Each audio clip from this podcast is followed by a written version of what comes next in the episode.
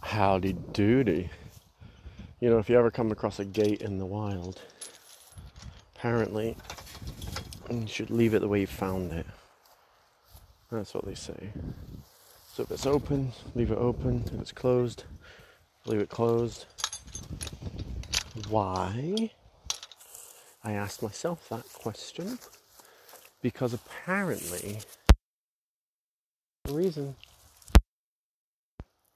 No, maybe that is I don't know, like a farmer leaving his uh, gate like that so that cattle can move through, you know? Or maybe it's something else, I don't know. Maybe it's closed so that nothing comes through. There you go, that would be the other one. So, what are we doing today? Well, I got my backpack on, I'm walking to where I'm in the process of building a little A frame, which is like a very, very basic primitive shelter made out, pardon me, natural resources in your environment. I'm so sorry for doing that burp so early on, like, what a way to throw you off. But anyway, so we're hiking there. It's not far away, to be honest. It's just up like uh, up a steep hill and then through the bush. I went out last week and made a trail with some trail tape, uh, which is surprisingly fun. Going off trail and just bushwhacking. I just went north of the trail, so it was easy to come back. And then I marked it up with trail tape, red trail tape, you just tie it around a twig or a stick until you get to wherever you're going, and then you know you just follow the same way back. And then the A-frame I'm currently building is God, I'm so unfair. Talking and walking is not my strong suit, but when you're in the bush solo, it's also quite important because you want to make noise so you don't get attacked by something. Especially because I've got my headphones in right now. So I can't hear very much around me. If there was something climbing up or coming over the ridge or through the bush, I wouldn't really hear it to be honest. So you gotta be loud. Nice and loud for the bears. And hope that nothing's there. Uh, so today I'm to talk about the little A-frame that I'm building, in the process of building. I'll say what I'm doing, why I'm doing it, and probably talk about what's in my backpack too, or what I'm taking with me for this short trip. I'm only expecting to be gone two hours, so I gave a three-hour time frame to someone that uh, is back home. They know where I'm going, so just in case anything bad happens out here, someone knows where I'll be and how long I should be. So, as I said, it's not a very long trip, so I didn't have to bring much. I'm wearing a pair of boots. I'm hard soles, flexible ankle coverage not the most supportive boots, but I'm not going anywhere crazy, so it's okay. I've got a pair of shorts on with a belt. That belt becomes imperative when you start attaching stuff to it. And I have a little thing, like a little t-shirt on. Out my backpack on my back, it's just a 35 litre small thing. Uh, on my waist, I have a fixed point full tang probably five inch let me check five inch blade from a company called Schrade S C H R A D and I have a little flip knife by Browning on my other hip. And then in my bag, I have a saw, a little like easy compact saw, I don't know what you call them, similar to the switch knife or switchblade if you call it that, where you can pull the saw blade out of the saw handle to use it, it just connects in place there. And then, what else do I have? I have an axe in there by the same company, Schrade. Just a, not an axe, even, it's a hatchet. The difference being hatchets are small and one handed, if that is an easy way to describe it, and axes are much larger usually. I have a machete by Schrade as well. Schrade or Shade? Schrade. Uh, machete that I ended up kind of busting the middle of the blade of the other day, acting like an idiot during this. Fuck. One of the problems about doing the podcast whilst you're walking through the bushes, not paying as much attention as I should be paying, or more in my head, and also wearing shorts as you get your legs ripped up on thorny bushes. Most of those thorny bushes are Oregon grape.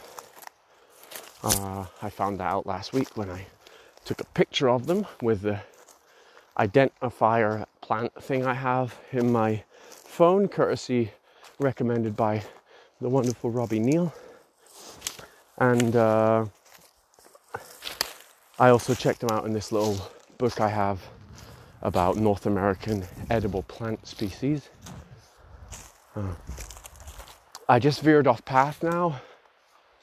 Instead of tracking north and following the tape, there's a section where I take a west, western approach and then I go off trail for a little bit, not far, uh, just so that less and less people will find the A shelter if they stumble upon it. Who knows who else is walking through here? It's weird, you can walk through the bush in the middle of nowhere for like a chunk of time and then you come across a trail with markings and stuff on it. It's weird. You're never that far away from humanity. I guess unless you're in like the Brooks Range of Alaska. Anyway, so I was using this machete to uh, cut off some of the little limbs from big branches to make the shelter with and uh, I just hit a I, I hit it into a too thick a bit of the branch, and unfortunately, because of that, I uh, I actually not even just dulled it. I like warped the metal. It's really bad. Uh, anyway, so I have that in my bag too, and uh, and then what else do I have? Axe, machete, saw. I have a shovel little compact shovel, tiny little thing. It's from Coleman. I'll do like a gear episode soon and discuss more stuff backpack related. But for now, I'm just letting you know what I'm bringing with me. Uh, it's only about I don't know 10 pounds of gear. It's not a lot at all. I've got a water bottle with a liter of water in it, some ice because it's stonkingly hot right now. And I also have my phone, obviously, with my headphones attached. I have a marine flare in the side holster, like the water bottle holster of my backpack, uh, just in case the unfortunate event of a crazy ass cougar, pack of wild wolves that are bent on destroying me, or really a grizzly bear is the main thing. Just in case I see one of those suckers. I did a lot of reading, and marine flares are used by Alaskan uh, guides or guides in Alaska. I guess they're probably not all Alaskan guides, but people up there that are guiding, they don't use bear spray as much because wind and other issues that can come from the wind. So instead, they're using these marine flares. It's, you know, imagine the a real thick 10 inch marker, maybe an inch wide in diameter. And uh,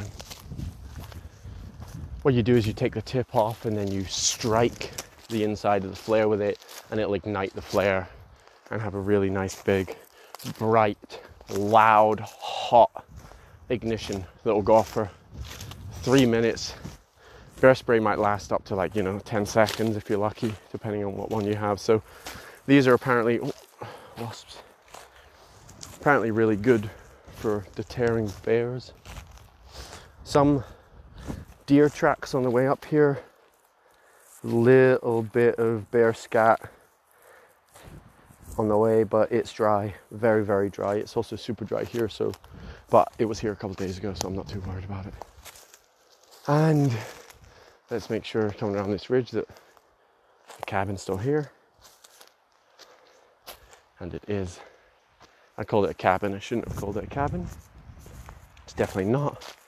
Looks like there's a couple tracks inside the camp but nothing crazy. It would be expected that some wildlife would come through here, and uh, nothing looks too problematic to me. I don't know anything, so that doesn't help. But you know, you can pretend you, you know, you can read all the books, but until you put it into practice, I doubt you know. So, what am I looking at? Well, I've spent about three hours doing this over the course of two days just because it's so hot. It's like 35 degrees right now, centigrade. Centigrade? No, Celsius. What's centigrade coming from? So because of that, I'm not spending too much time doing this. I mean, it only took me what 15, no, 10 minutes maybe to get here. It's not exactly far away. Yeah, it took me 10 minutes to get here, so it's not far away. Uh, this is the second little A-frame I've been trying to build the two classic examples of shelter that you're going to find are going to be A-frames and lean-tos, and they're pretty much similar in structure. One of them just has uh, an extra side to it. Imagine what I'm talking about right now. So you're going to take two two trees already standing upright. They don't have to be trees standing upright, but obviously, if you can use trees that are standing upright, you avoid having to dig some holes and put some posts in of yourself. If you didn't have any upstand upright trees that were in a good good place, good location with a level ground and close enough together that you're not trying to look for too big a branch that's too heavy to tie between them both horizontally, then you wouldn't need to. But you can hear those trees knocking together above me. Hey, it's windy beautiful little section of tree uh, forest though. Anyway, so right now I've got two trees, nice and tall and strong, probably six foot apart from one another. Let's check this out. Maybe smaller, maybe four foot. Let's say five foot apart from one another. And I have found a nice two inch wide, so diameter about two inch, six foot long tree branch to stick to that. So it's at about how high is it on me? It's not touching my it's on my shoulder, so it's about five foot five, depending how big your head is. About five foot five high, and I've lashed that, which is a term used for tying something nice cold Budweiser. Always good out here. I've lashed that to this tree horizontally. So you can imagine I'm making goalposts. That's the way to think about it. You've got your two trees standing upright, and then you've got a, a branch tied, roped to that on either side using some twine, just some real cheap, basic, like leathery twine. The hardest part was actually tying the first one up I tried, this is the reason I said this is my second attempt, is because the first one failed. I had a big bit, and I'm talking huge gap to cover, which must be two and a half times the size of the one I actually end up doing. It's like 10, 12, maybe 14 foot along or something crazy like that. And I was trying to get this big old fucking tree to connect to them both. But it's tough on your own out here, connecting all that stuff.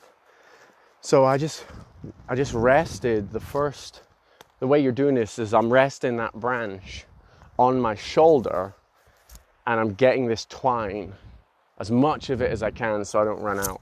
And I'm as I have it on my resting on my shoulder, imagine it. Imagine the top end of the branches on my shoulder, and the back is on the ground, and I'm holding it there to begin with, and then I'm actually picking it up and holding that branch on my shoulder with my arm hugging around it like American football that I'm about to throw. And then I'm taking some twine and I'm throwing it around the tree, catching it on the other side, and I'm starting to loop it under and over and wrap it around. And for a guy that doesn't know shit about knots, you know, I was just trying to make it work. And it did. I managed to get that first one on. As soon as you get that on, the rest is easy. Or you uh, just hoist the other side up onto your shoulder, but it's supported from the other side, and then you tie that around the tree on that side. So it wasn't crazy. I think you're meant to use more of a three inch thick piece of wood, and the greener the better. Greenwood, greenwood means wet wood, pretty much. And not wet as in it's been soaking in rain or something, wet as in it's still, I mean, obviously the rain has helped, but it's still growing. It's not dry throughout. It's got a green sheen on the inside of the bark. You could peel off a bit of the bark and have a look. But normally it's on, it just means in wetter environments. Just there's nothing wet out here at all right now. I'm surprised everything's still so green. So this isn't as thick as I wanted it to be, and actually it's much less stable than I was hoping it would be as I started piling more and more branches on top of it. So the next step after you've got your goalposts formed is to lean branches that are maybe, I don't know, six to eight foot long onto it at an angle, let's say like a 60 to 90 degree angle, a pretty acute angle. So it's steep, but leaning back like there's probably two foot of space between the top golf post, uh, sorry, football post of this of these goalposts and and the back of it, two to three feet. Plenty space, especially with the tips coming off the edge, for you to sit under and have shelter from some of the sun. I've done this south facing. Uh, have I done this south facing? If I'm looking out, I'm like, No, north facing. What am I talking about? If you're sitting in it, you're looking north. So the majority of the sun, which is coming from the south, the sun rises in the east, it follows a southerly trajectory and sets in the west. Obviously, on the, I think the spring equinox or summer equinox and winter solstice or whatever you want to call it, those are the most dramatic changes between the rising and the setting. Uh, again, more stuff I'm trying to learn about navigation, but uh, that's just to avoid as much sun as possible because it's so fucking hot here. And then I'm starting to put these sticks on it. I'm trying to get as straight sticks as possible not crazy heavy, not crazy dry. Just difficult to find anything around here for that. So I've got one, two, three, four, six, seven, eight, nine, ten. I've got my some 50 sticks, 40, 40, 50 sticks lined up against this thing, leaning on it at a very acute angle.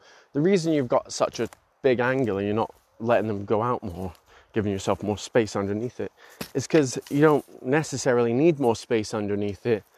That's all you need to stay dry or, or slightly cooler. And we'll get to dry in a moment, but cooler. And it also helps shed rain when it starts raining in a few months. So you imagine this goalpost and it's got sticks leaned up against it at an angle so that it makes a kind of like awkward roof on one side. Imagine you got one really, really like a church steeple that's coming off the back. And then, because I wasn't too certain on whether or not this uh, horizontal goalpost that I'm calling the brace, the brace, I wasn't too sure if that was going to be strong enough. I've put a second support in the middle of both the trees, and that's what we're going to work on today. I've got a couple things to work on today to make this a bit better. That support is coming up at an opposite angle from the branches, I leaned on it.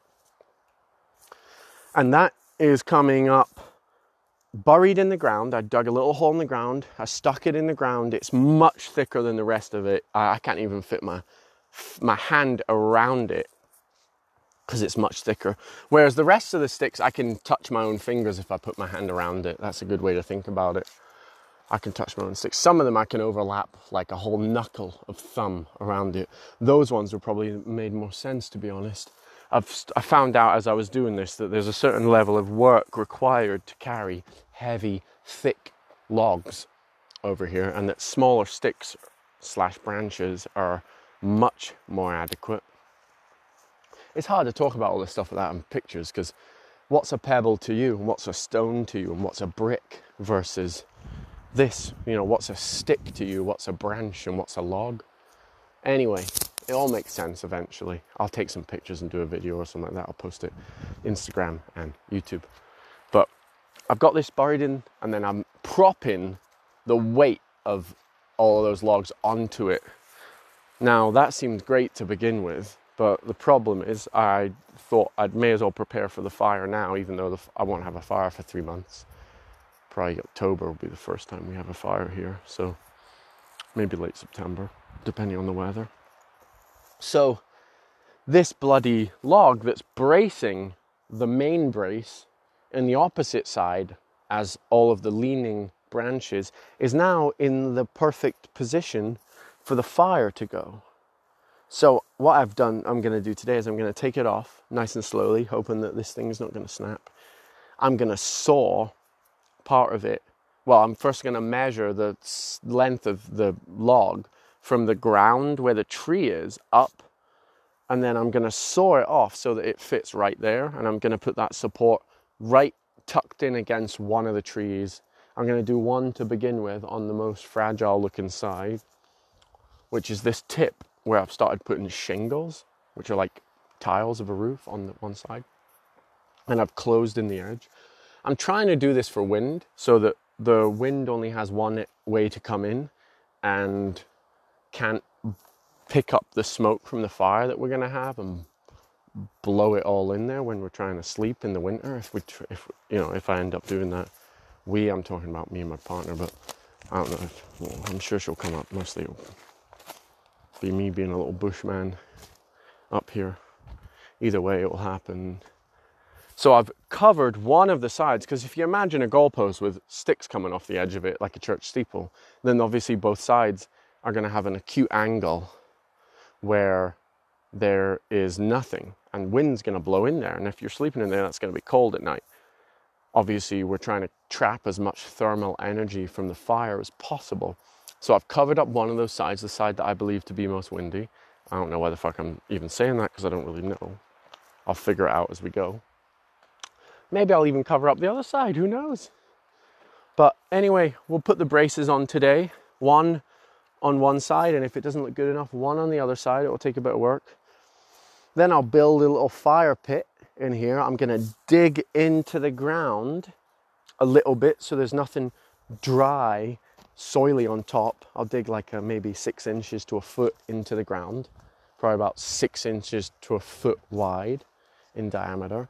And then I'll build it up with nice big rocks around it to kind of protect the embers a little bit and stop wind coming in and dealing with that fire. The reason we're doing that is exactly for those reasons the wind to begin with. So, when we've got that fire in a nice little cavity in the ground, that wind's not going to come in and pick it up as much and disturb it. But obviously, you still want some oxygen in there, so you don't go too deep. And then the rocks around it will help stop some wind coming in as well. You can always move them around a bit if you feel like you need more oxygen.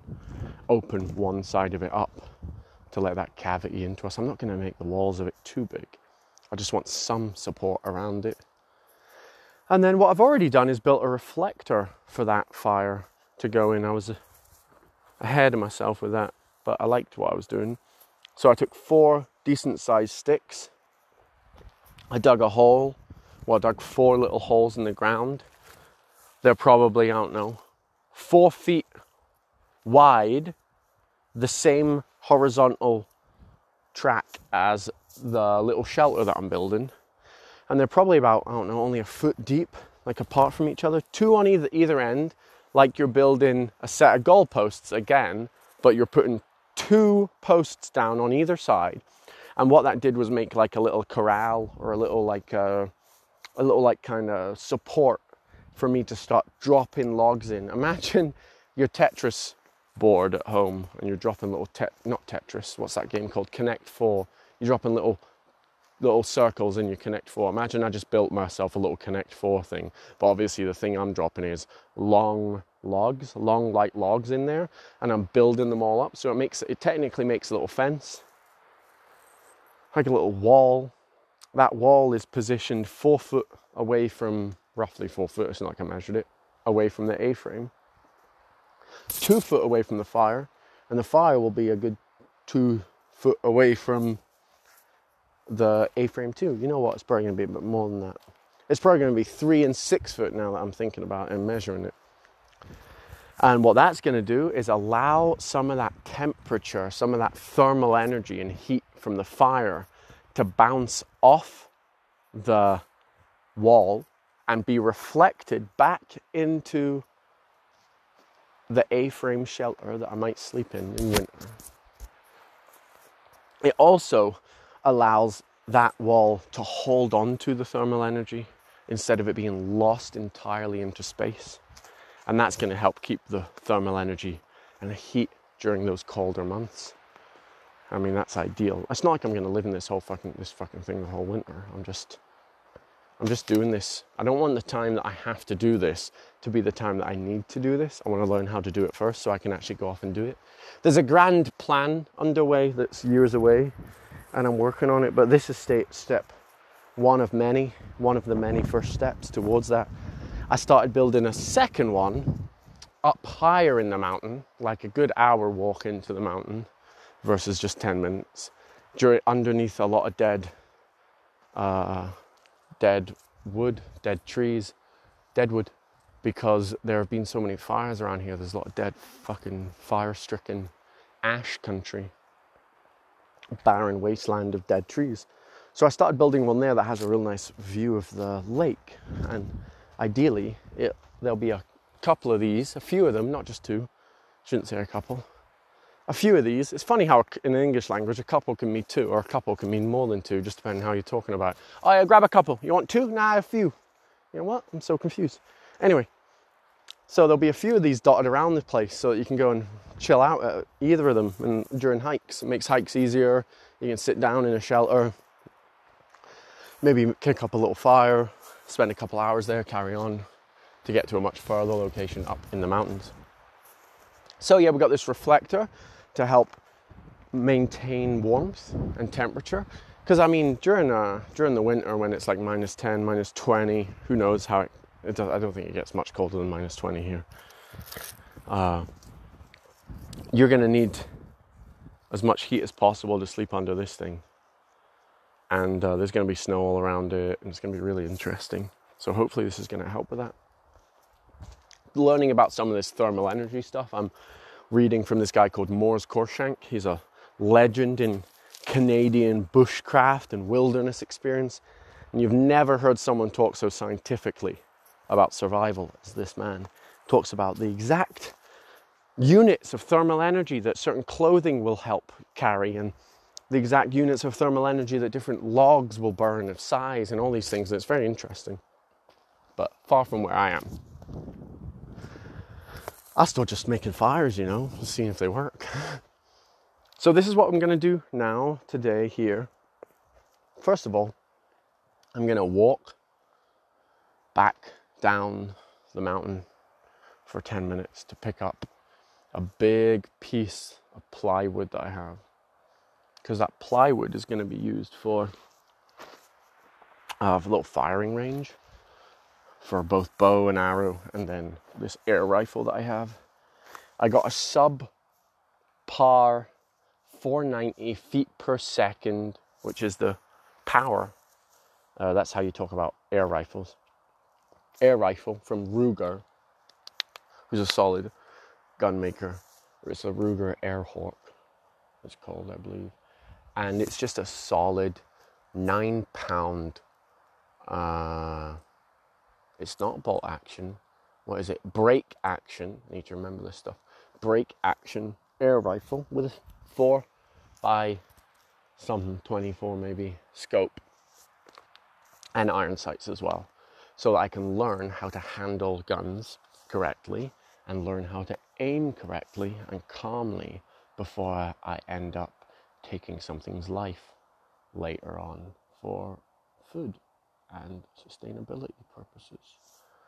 So, yeah, I got that because I don't want to just get a gun and start shooting, and I've got a little bit of time to do before I finish my courses. And I want to learn as much as I can, as quickly as I can, so that I put as little as possible in risk of danger, in risk of hurting things and disrespecting the things that Mother Nature gave us, such as wildlife. And uh, gave us, I mean, just in generally provided for the planet.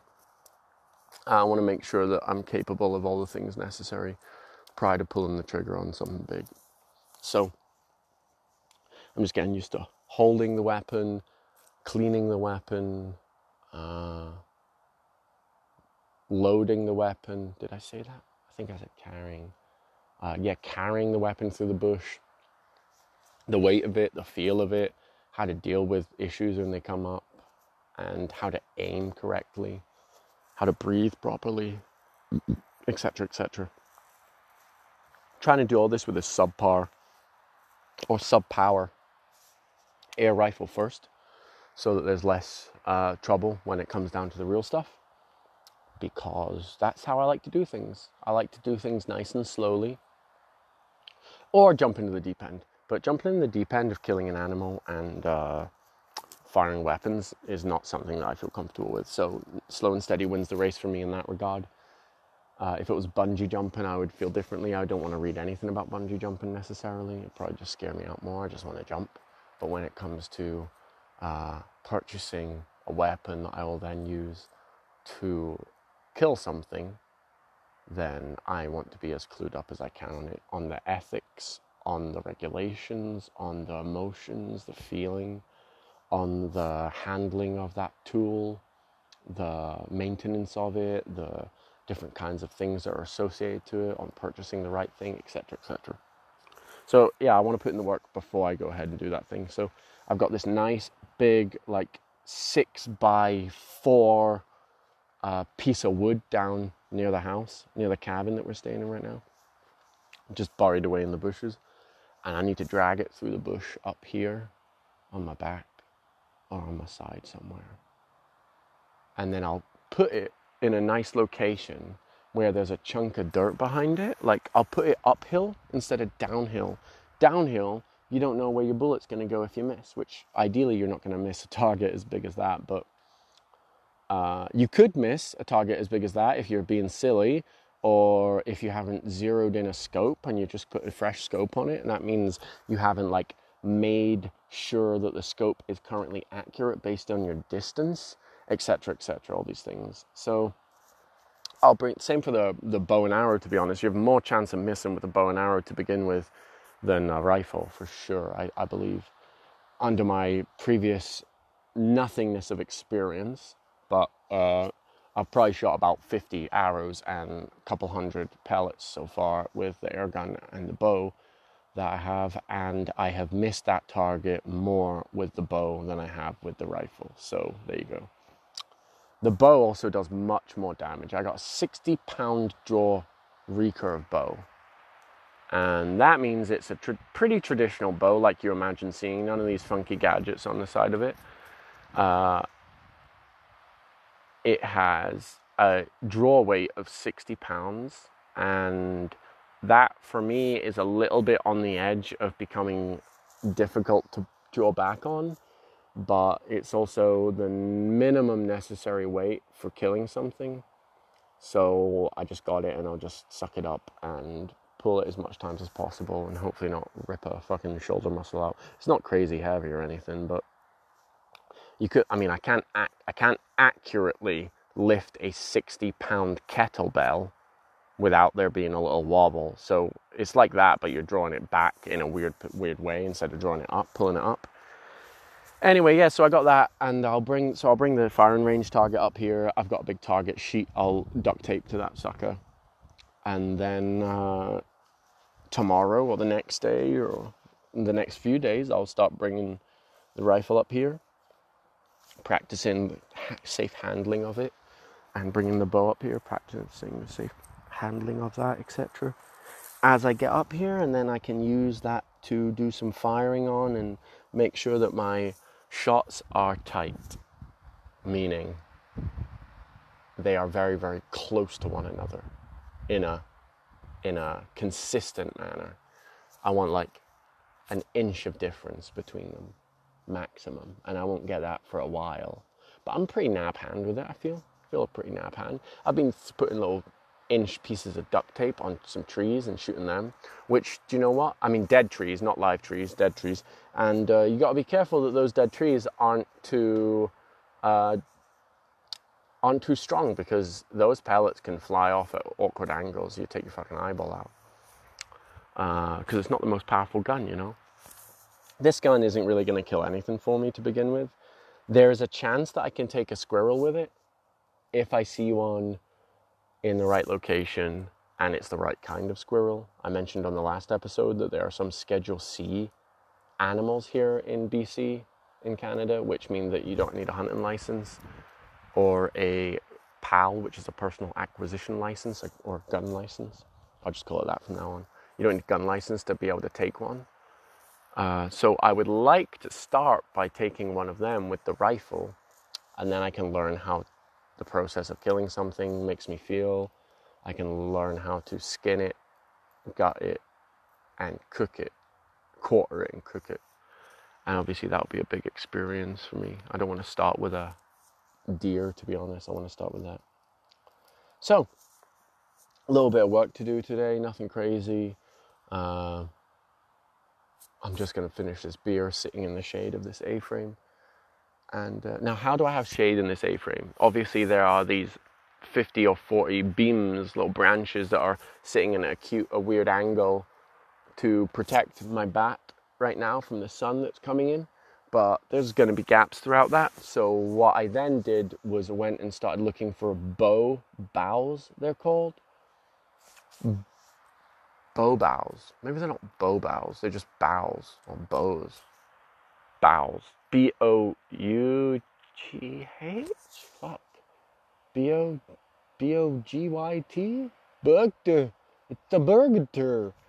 Pretty much you're looking for like nice, thick uh, branches of uh, fresh pine or something of the sort from a, from a spruce tree or pine tree or something like that. Now, as I said, it's been so dry here that nothing on the ground is dry. it's green still. It's all like the minute you touch the needles, they just disappear into nothing. And um, there's no chance I'm going to cut down some actual branches off of living trees just to pretend make this den. So instead, I actually looked for something which is even cooler shingles out of bark from deadfall. So I got these big trees in front of me, and they ha- some of them still have the bark on them. It's not rubbed off yet, or been knocked off, or fallen away. So I'll take my knife. Like I'm, I'm using the the fixed point Schrade blade on my hip for this. That five inch, pretty thick, beefy full tang blade. I say fixed point because I don't know what I'm talking about.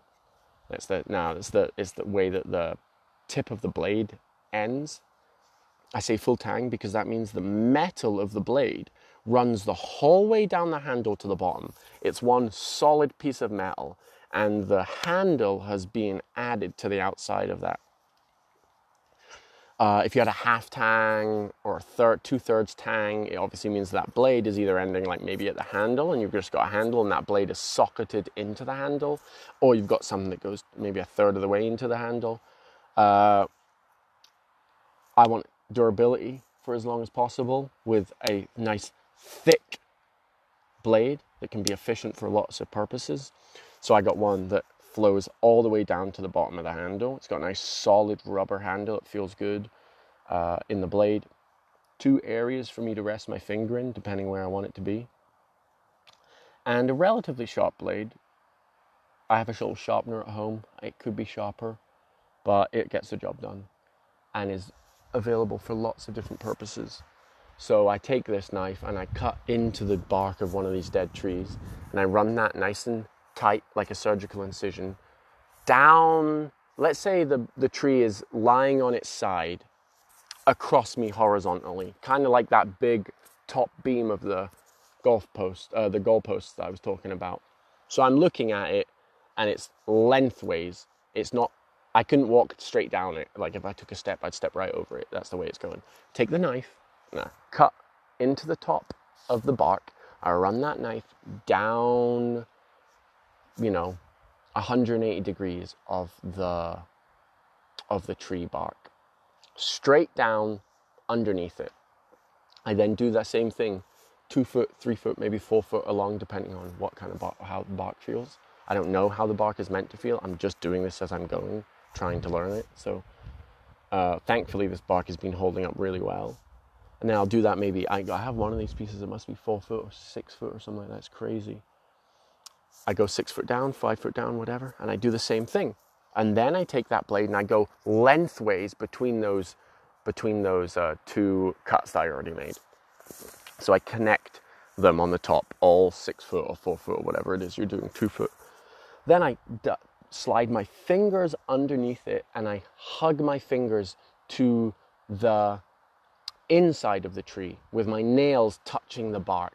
So I'm putting my fingers into it. Imagine if you had a chicken with the chicken skin on a whole chicken. You made a little incision in the chicken skin and you put your fingers in there. Your nails are touching the touching the bottom of the chicken skin. The palm of your hand is touching the chicken's breast, for example, or meat. The meat is the tree trunk. The skin is the bark of the tree. And then I just run my hand along that whole thing nice and carefully. And you can pull off these tiles, which are beautiful, six foot four foot, two foot long tiles. And then I just place them along and around the back of the A frame, resting on those same logs that are kind of resting there, the branches that are resting. And then that gives a fucking ton of protection from it. There's, there's big chunky pieces of wood now that are really light, just hugging it. It looks cool. I've only done a half or a quarter maybe of the a-frame like that so far, so I will need to do more of that as I go. But for now, it was just a test to see if it would work. And it fucking worked. It was dope. It felt super cool. Uh, yeah, so that's what I'll use that knife for. Why do I have another knife though, Rob? You, I hear you asking.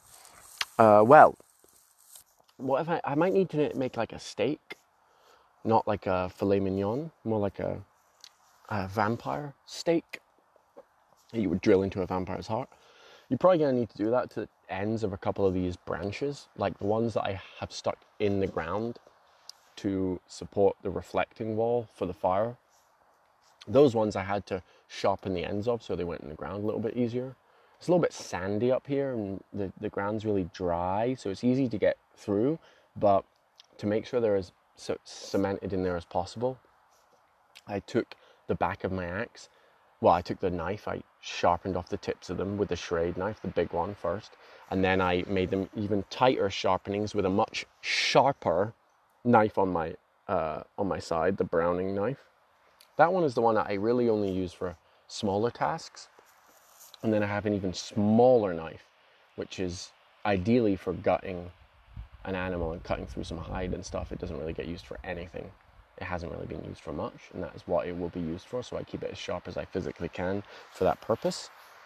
So obviously I don't have it with me because I'm not intending on taking anything, and I have nothing to take a squirrel with or anything like that whilst I'm here anyway. So, uh, yeah. So I have that other knife to do that with to sharpen those tips, and any other random bushcraft things that we have, I have to do whilst I'm out here. Little little random things. It's crazy what you can do with a knife. Like you could fell a whole tree with a knife. I mean, the right tree with the right knife and the right person. Uh, there's a lot of stuff you can do with a knife, and just learning how to use one better is a really important thing for me right now. Yeah, so we're looking pretty good. I should really take a video of this so that I can show you what I'm doing, and I will do that. What else do we have going on here? About 30 feet away, slightly more downhill on this little micro slope that I'm on right now, there will be a toilet. that would just be a big old hole in the ground with a V, like a like a big thick log at a V, sitting above it, so that you can put your hands on that log and just squat into it a toilet roll. Nothing special. And uh, I went there the other day, and it was uh, probably the second or third time I've ever shat in the woods. And it tell you what, it takes a while to get over that. As a guy, you forget you have to position your willy because there's nothing stopping it. Just you pissing all over your pants. First time I went, I think I pissed all over my own pants in between my legs. It was brutal, but kind of hilarious. You have to laugh at yourself for being such a shit, literally. Don't mind the pun. Such a shit primitive person. Uh, so that'll go over there in the corner. The reason it's downhill from here is so that you know, just in case there's rain and stuff that's flowing down the hill, it doesn't wash all that stuff into us or me or camp. And then I'm gonna start trying to make a garden here as well. I started tilling the soil the other day, which, you know, I don't know if that's a bad idea or not. It seems like a good idea to me. I'm just tilling like this 10 by 10, maybe 15 by 15 foot piece of flat ground. It doesn't have much going on for it. Taking my shovel and I'm just digging down like a foot and then mixing all up that soil I'm bringing like three liters of water every every few days, and I'm just pouring that water all in there to start trying to awaken the stuff, the minerals there. I've got some coffee grounds and mushroom manure at home. If I want, I can bring that up just to saturate the soil a little bit. And I'm going to plant some courgettes and acorns and other things in there, just seeds. And I'm not really going to do much. I'll water it every now and again, but I'm just going to leave it. I just want to know the possibility of these things growing in this weather, in this place, with these nutrients, etc., and the feeling of the soil, so that I know for future what's necessary. You'd imagine you'd need some pretty ripe soil to grow, but you know what? Maybe maybe there's enough out here already. So I'll try. I'll give it a shot. I should probably do it further away from this camp so that if they do start growing, it doesn't attract the food doesn't attract uh, bears. But hey, you don't do everything right your first time, do you? You gotta try. If at first you don't succeed, try and try again. Oh, yes. So that's what I've got in here. And that's what I'm doing today. It is, I don't know, like 3 p.m. right now. The sun is as hot as it's gonna be here, and it's not the best time to start, but there's no other time. And really I'm only 10 or 15 minutes away from a cold shower when I want one. I'm gonna go grab that um, big board of wood now and drag it through here so that main part's done. Then I'll trim the braces so that they can support this uh, A-frame more. And then I'll gather some big rocks, dig a hole here, not big, but just dig down, make a little ring and then we'll be good. It's probably only an hour of work, max. Unless I mess up. The reason the A-frame took, I mean, I said three hours. It was probably about five hours of work because I spent two hours trying to make something work that would never work. I was too ambitious, you see. Too ambitious. But that's what was going to happen the first time you try. You're always going to be too ambitious to, to begin with. And it's good to do that when you don't need to survive. When you're just, you know, doing it for the shits and gigs, doing it for future experience, so that when that time comes, you're you're fully capable. Oh yeah, lastly, um, I, I will build like a little pot hanger over the fire. Either a tripod design, which I've done before, three sticks lashed at the top with some twine sitting in above the fire so that you can hang a pot from it, etc., etc. But what I'd rather do is do two pronged sticks on either end of the fire with a, another brace in between them, very similar to the A-frame base stru- structure without any of the leaning poles. And then I'll do a hanging pole or string from that. It just looks a little prettier, takes up less space and diameter.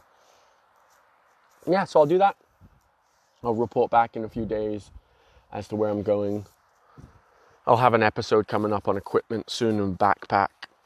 I've always got the backpack ready to go. We're in fire country here, so uh, forest fires are happening all the time. To be honest, just the first day we were here, about 20 days ago, uh, there was a massive thunderstorm and there's a big mountain right in front of us. Not big, big that you know there's a snowy cap and no trees at the top, but it's uh, I wouldn't climb it anytime soon. It's gonna be a tough one to go up. Hopefully by September, but uh, anyway, it's probably I mean a thousand thousand meters.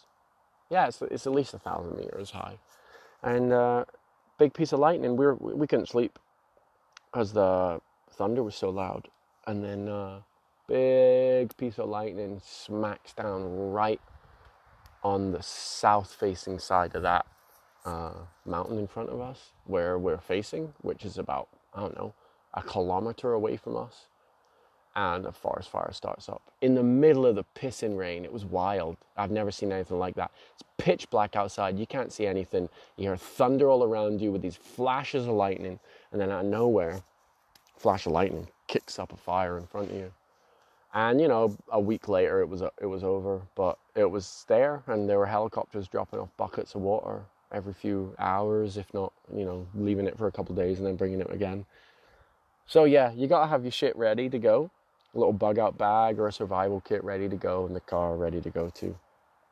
We'll chat all about that as I learn and hopefully impart some pieces of information to you so that if it happens to you when you're out in the bush, etc., etc., it's a much more enjoyable experience. Anyway, as always, get out there, feel the nature, man. Just feel what it's like to be inside Mother Nature. Peace out, lots of love. I will catch you on the other side, and thanks for listening. Love you guys. Bye.